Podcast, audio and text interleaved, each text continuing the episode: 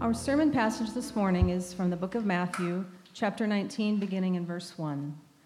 Now, when Jesus had finished these sayings, he went away from Galilee and entered the region of Judea beyond the Jordan, and large crowds followed him, and he healed them there. And Pharisees came up to him and tested him by asking, Is it lawful to divorce one's wife for any cause? He answered, Have you not read that he who created them from the beginning made them male and female? And he said, Therefore, a man shall leave his father and his mother and hold fast to his wife, and the two shall become one flesh. So they are no longer two, but one flesh. What therefore God has joined together, let not man separate. They said to him, Why then did Moses command one to give a certificate of divorce to send her away? He said to them, Because of your hardness of heart, Moses allowed you to divorce your wives. But from the beginning it was not so. And I say to you, whoever divorces his wife, except for sexual immorality, and marries another, commits adultery. The disciples said to him, If such is the case of a man with his wife, it is better not to marry. But he said to them, Not everyone can receive this saying, but only those to whom it is given. For there are eunuchs who have been so from birth, and there are eunuchs who have been made eunuchs by men, and there are eunuchs who have made themselves eunuchs for the sake of the kingdom of heaven. Let the one who is able to receive this receive it. You may be seated. As you find your seat, let's pray together. Our great God, we come before you and before your word in the name of Jesus, your Son. Lord, we pray that your Spirit who gives life, your spirit who awakens faith, your spirit who has given us your word would give to us understanding and give to us receptive hearts and give to us a longing to walk in your ways. Lord, there is so much that likely needs to be accomplished spiritually in this room. You know it all. You are the healer of all. You are the one who is able. So, Lord, we pray that you would work. And, Lord, I pray that in the next few minutes, you would cause me to be a faithful instrument in your work. We pray this in Jesus' name. Friends, it's great to see you this morning. If you haven't done so already, please turn to Matthew chapter 19, where Julie just read for us. Um, before we dive in, I feel like there's two things I need to say. Number one, if you're our guest this morning, we are preaching our way through the book of Matthew, and the last time I checked, chapter 19 comes after chapter 18. So we're in a, in a consecutive series through Matthew, and hence our passage selection today. We believe that our Lord has inspired hard passages as well. Second, um, I'm asking for a little um, grace from you. Uh, I know that, that my personality and disposition has a bit of a hard edge to it. Um, and I look angry when I'm happy, etc., etc. Um, I'm aware of this weakness, um, but short of getting um, one of those masks from Mission Impossible, I'm not sure what else to do about it. So here's my, my plea. Um, this is a passage that has a bit of a hard edge to it, and I just want you to know I'm coming from a place of grace and mercy and compassion and longing for all of us to walk with Jesus. And if, if I look angry, just interpret that as compassion, please. That's, that's what I'm, I'm pleading with you this morning. Our passage, or our sermon, is entitled Two Become One. Two Become One. And so, what's going on in this passage is Jesus is teaching his disciples about the nature of marriage. And in particular, he's teaching his disciples to walk with him and to follow him and to obey him and to serve him in all things, including marriage. So, what we see here is that God made us, God made marriage. Therefore, God orders our thinking and our conviction about marriage. Let me say that one more time. God made us. God made marriage. Therefore, God, through His Word, orders our thinking about marriage and our convictions about marriage. And this is one of several passages in the scripture that, that kind of lays out the vision of the Lord regarding marriage. The question of the passage really wasn't posed in good faith. The question of the passage really wasn't posed in good faith. The Pharisees, again, were trying to trick Jesus. And they said, Is it lawful to divorce one's wife for any cause? And they're playing off of a Pharisaical intra Judaism debate about how to interpret Deuteronomy chapter 24. And they're trying to force Jesus to divide the house.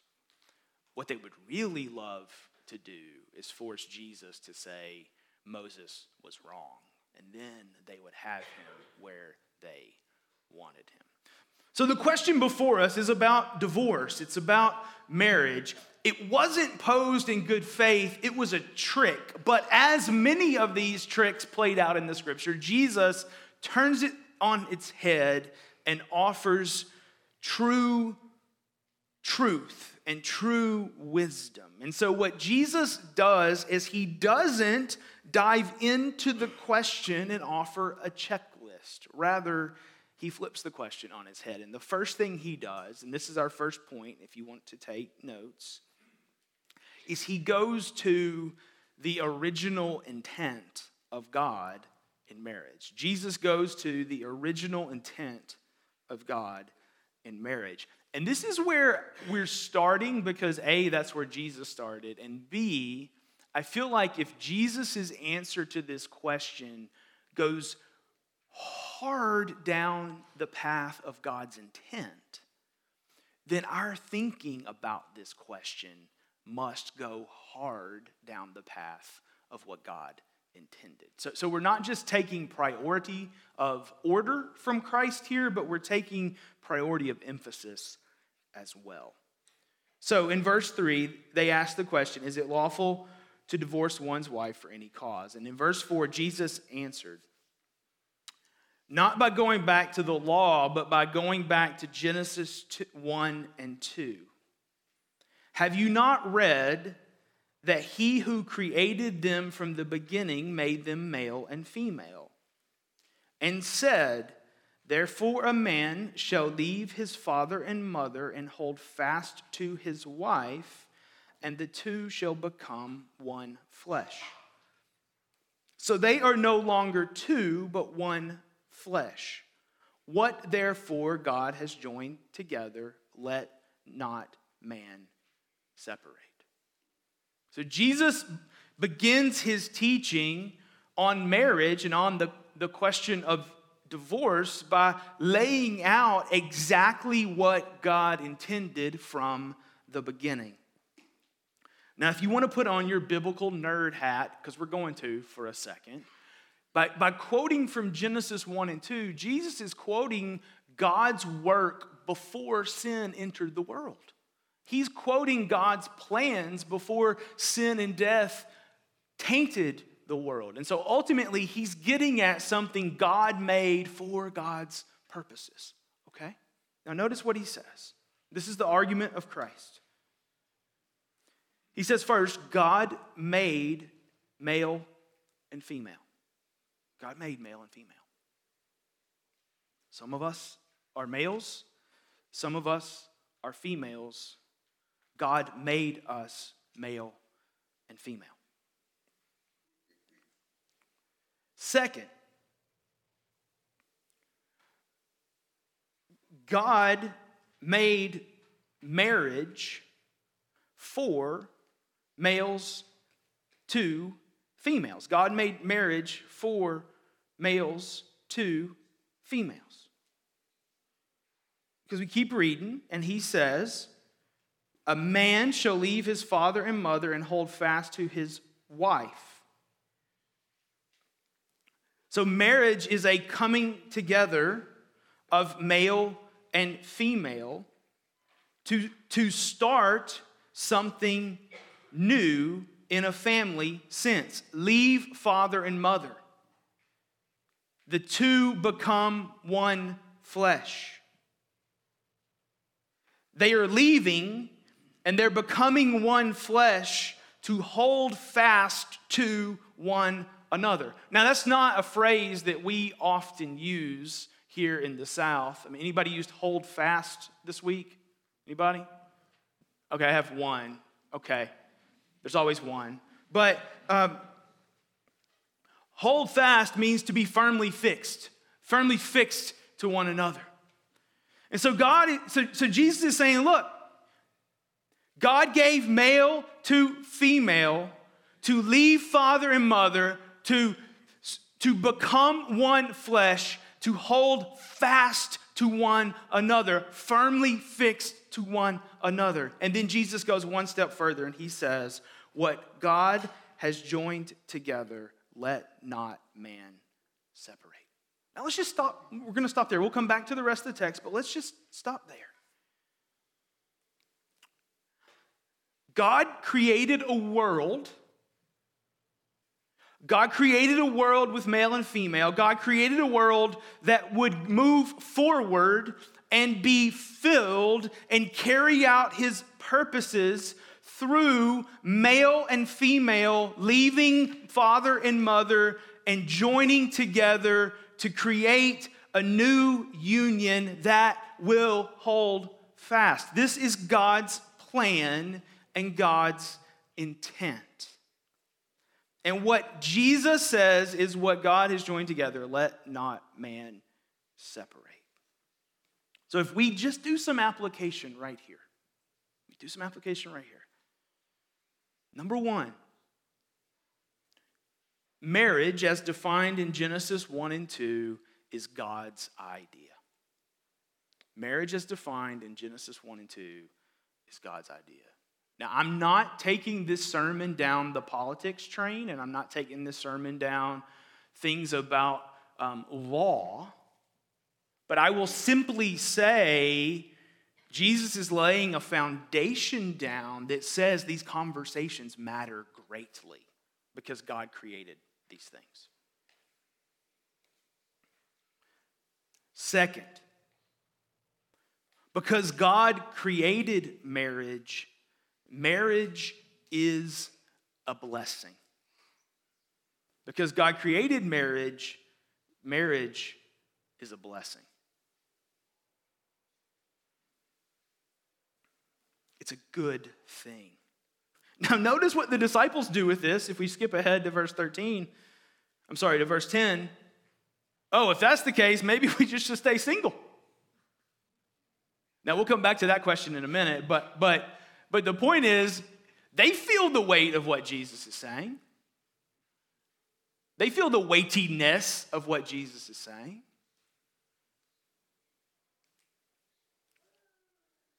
But the weight and the weightiness and the calling of self sacrifice and the calling of mutual love is a good thing because God made it to be so.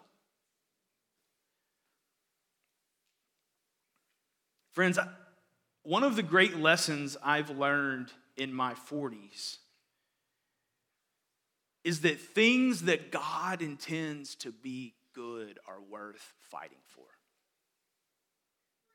Things that God intends to be good bring a blessing with them even when there's hardship along the way.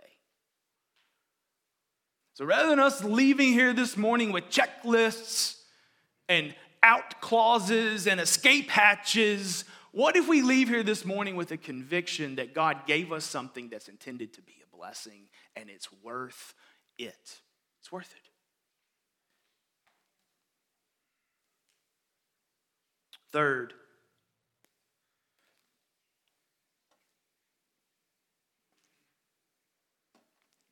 because God created marriage, marriage is to be honored, it's to be celebrated. Because God created marriage, marriage is to be honored and celebrated.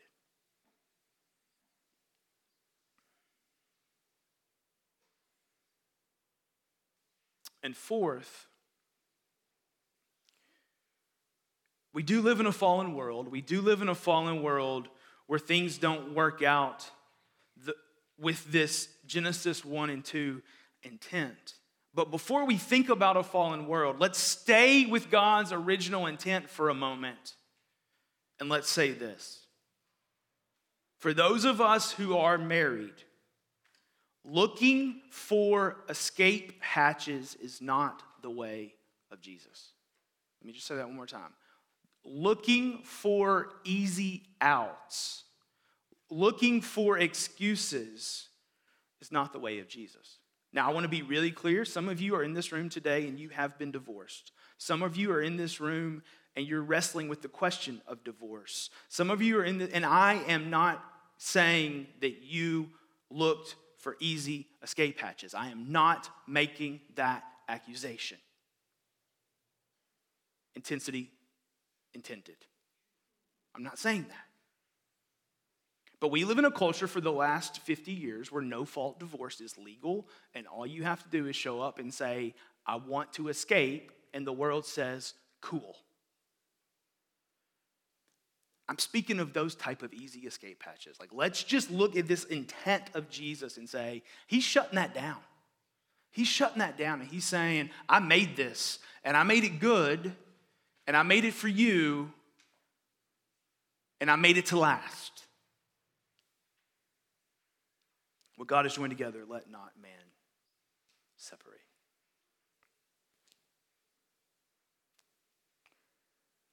There's a huge part of me that just wants to stop there, but Jesus went on, so we're going to go on. Second point this morning fallen world. So before Jesus answers their question about the Mosaic Law, he says, let's go back to what God intended, because God's intent shapes how we live in the here and now. But then what Jesus does is he introduces to them why the law of Moses was given, and he introduces to them how he wants them to live in this world. We do live in a fallen world. That's a sinful world. We live in a fallen world that's filled with fallen people which means that every marriage is filled with two fallen sinners. Which means we have to see all these intent things that we just gave to guide us forward. So I think the Pharisees were cluing into Jesus' point. So in verse 7, they said, Well, why then did Moses command one to give a certificate of divorce and send his wife away? Again, we're, we're quoting from Deuteronomy 24. Um, Deuteronomy 24, verse 1, begins by saying, um, if, a, if a woman does something that's, the word's very vague, almost like unacceptable, give her a divorce, send her away. One class of Pharisees said, well, unacceptable would be like adultery. The other class of Pharisees said, well, unacceptable is like burning your toast.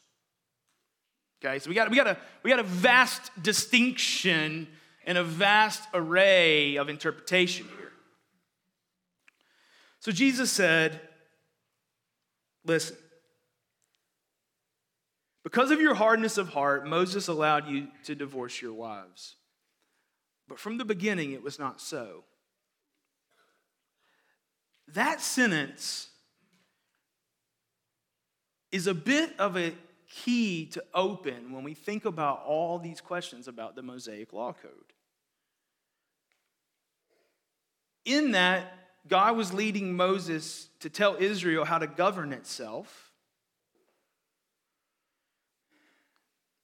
And God says, Look, Moses made these provisions because of your fallenness, but that was not God's intent, okay? That was not God's intent. And then in verse 9, what Jesus is going to do is he's going to introduce the, the marital ethic of his kingdom, which is not people of Jesus and people of the kingdom are not those who are looking to do as little as possible to make God happy. Let me say that one more time. The ethic of the kingdom is not how little can I do so that God will get off my back and I won't have to sit in, spiritual timeout. The ethic of the kingdom is how do I joyfully follow Jesus where he is going? That would apply to this situation as well. So, verse 9, Jesus says, now he's going to answer their question. After all of this, he answers their question. He says, I say to you, whoever divorces his wife except for sexual immorality and marries another commits adultery.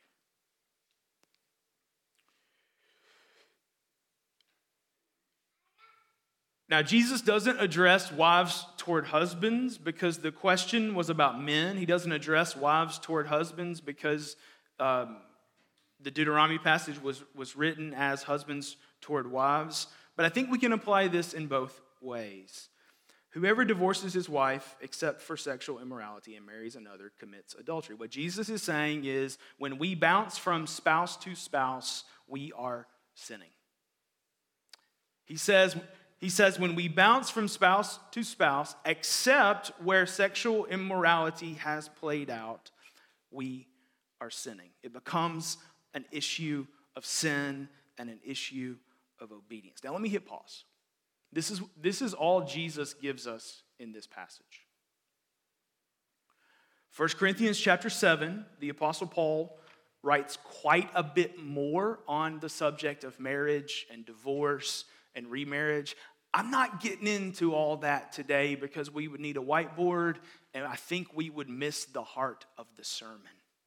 The heart of the sermon is what God has put together let not man tear asunder. And then what Jesus is adding here is in a fallen world, there are very few, but there are circumstances where the marriage covenant has been violated and broken, where the one flesh union has been violated and broken, such that divorce is allowed.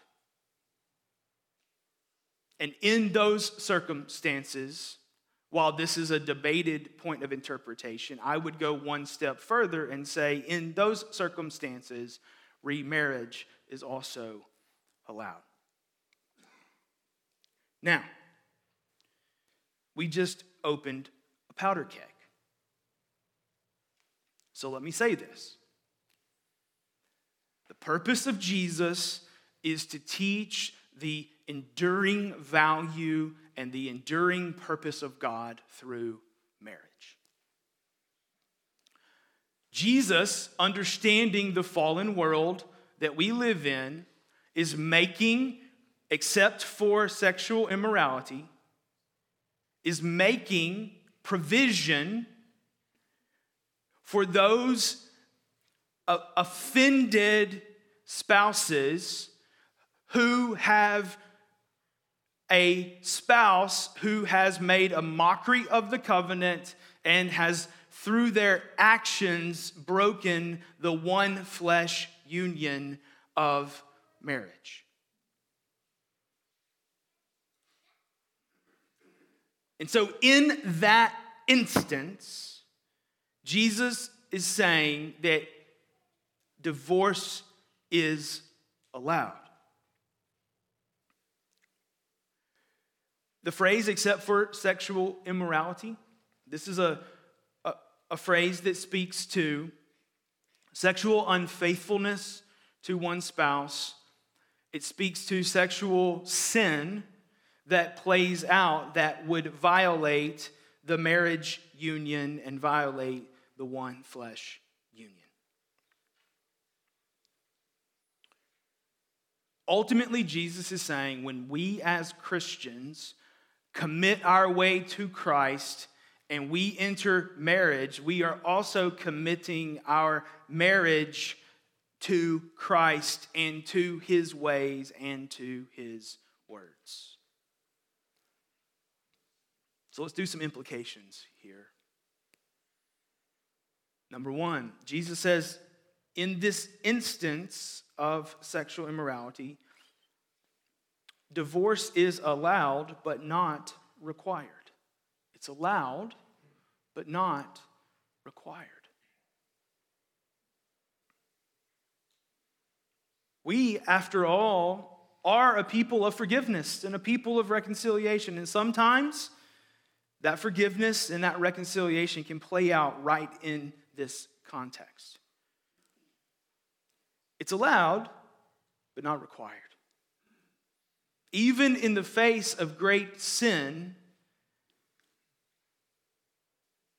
a mutual pursuit of reconciliation and a mutual pursuit of forgiveness and a mutual pursuit of restored oneness is a worthy endeavor.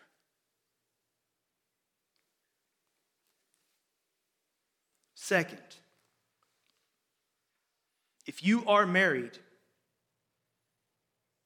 and you're at your wits' end and you feel that you're all done, I want to give to you, verse 9, and I want to plead with you to pray over it and ask the Lord to help you see what he is saying. And then I would plead with you to go to 1 Corinthians chapter 7 and read it and pray over it and ask the Spirit of God to give you conviction to follow Christ, even in this hardship. Third, if you're sitting here and you are just thinking this one word guilty, guilty.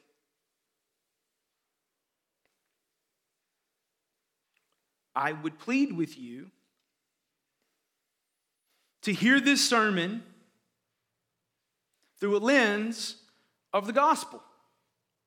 When God's word convicts us of our sin, it calls upon us to repent to God, to repent to others, and to plead for God's mercy to cover our sin. In this instance, there is no difference of forgiveness between lying and these marital things.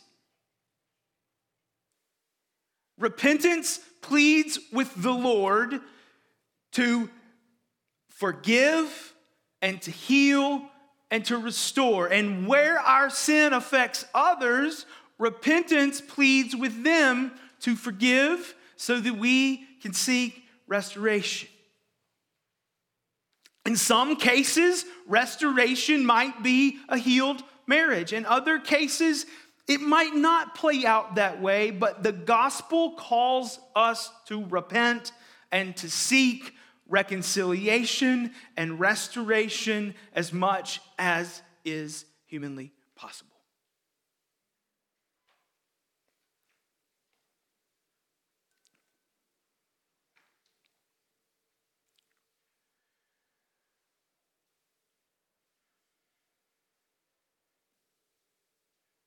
Finally, Christians, how we carry out our marriages matters deeply.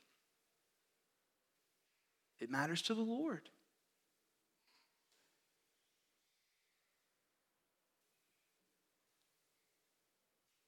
There is no better laboratory for gospel living than two broken, sinful people under the same roof, in the same 200 square feet each night, trying to figure out how to forgive and restore and walk forward.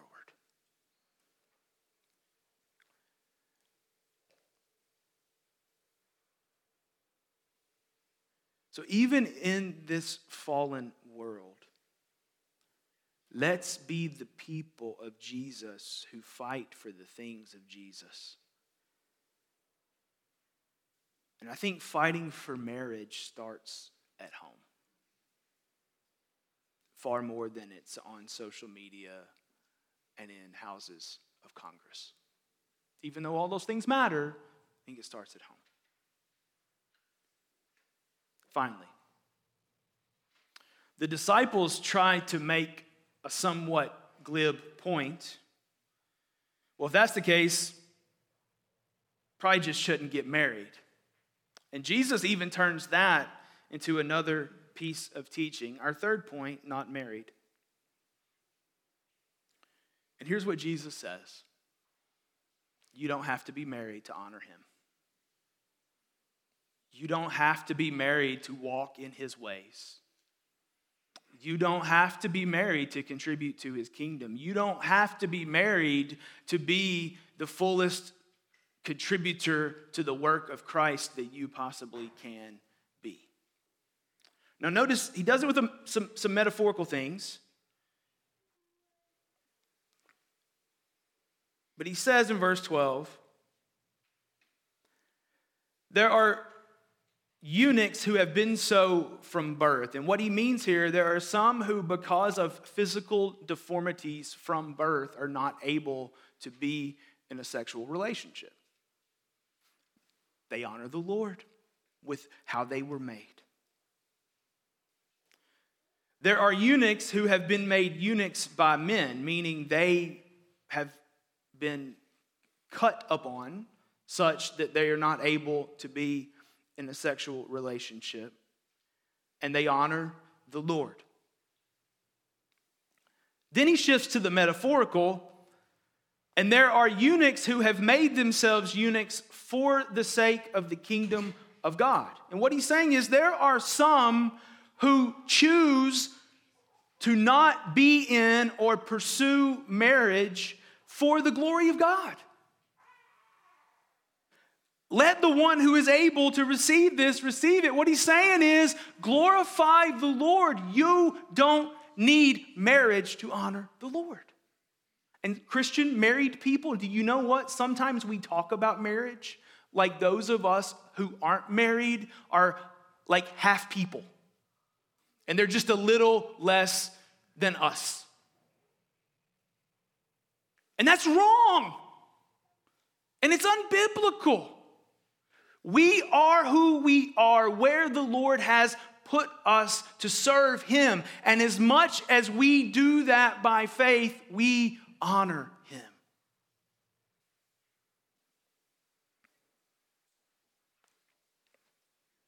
The whole conversation here about marriage and divorce and not marriage and about singleness is this our lives and our sexuality and our relationships belong to the Lord. And He's claiming a call on how we live those out.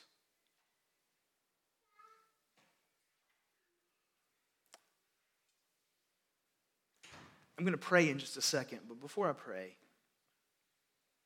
if this conversation this sermon is sparking something in you where you're like, I need to talk to somebody, I'd love to talk with you. Any of our pastors, any of our elders would love to talk with you. I need somebody to pray with me. We'd love to pray with you. I need help. We'd love to do the best we can to help you.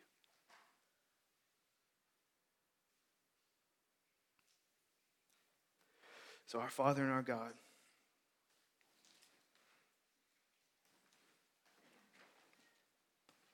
We pray now that you would take these words which you have spoken, and as much as they're true and right and good, you would help us to receive them and believe them and to walk in your ways. Lord, I pray for all of us that you would lead us to a healthy honesty, a healthy repentance, and a healthy pursuit of you. We pray this in the name of Jesus, and we pray it for the glory of his name.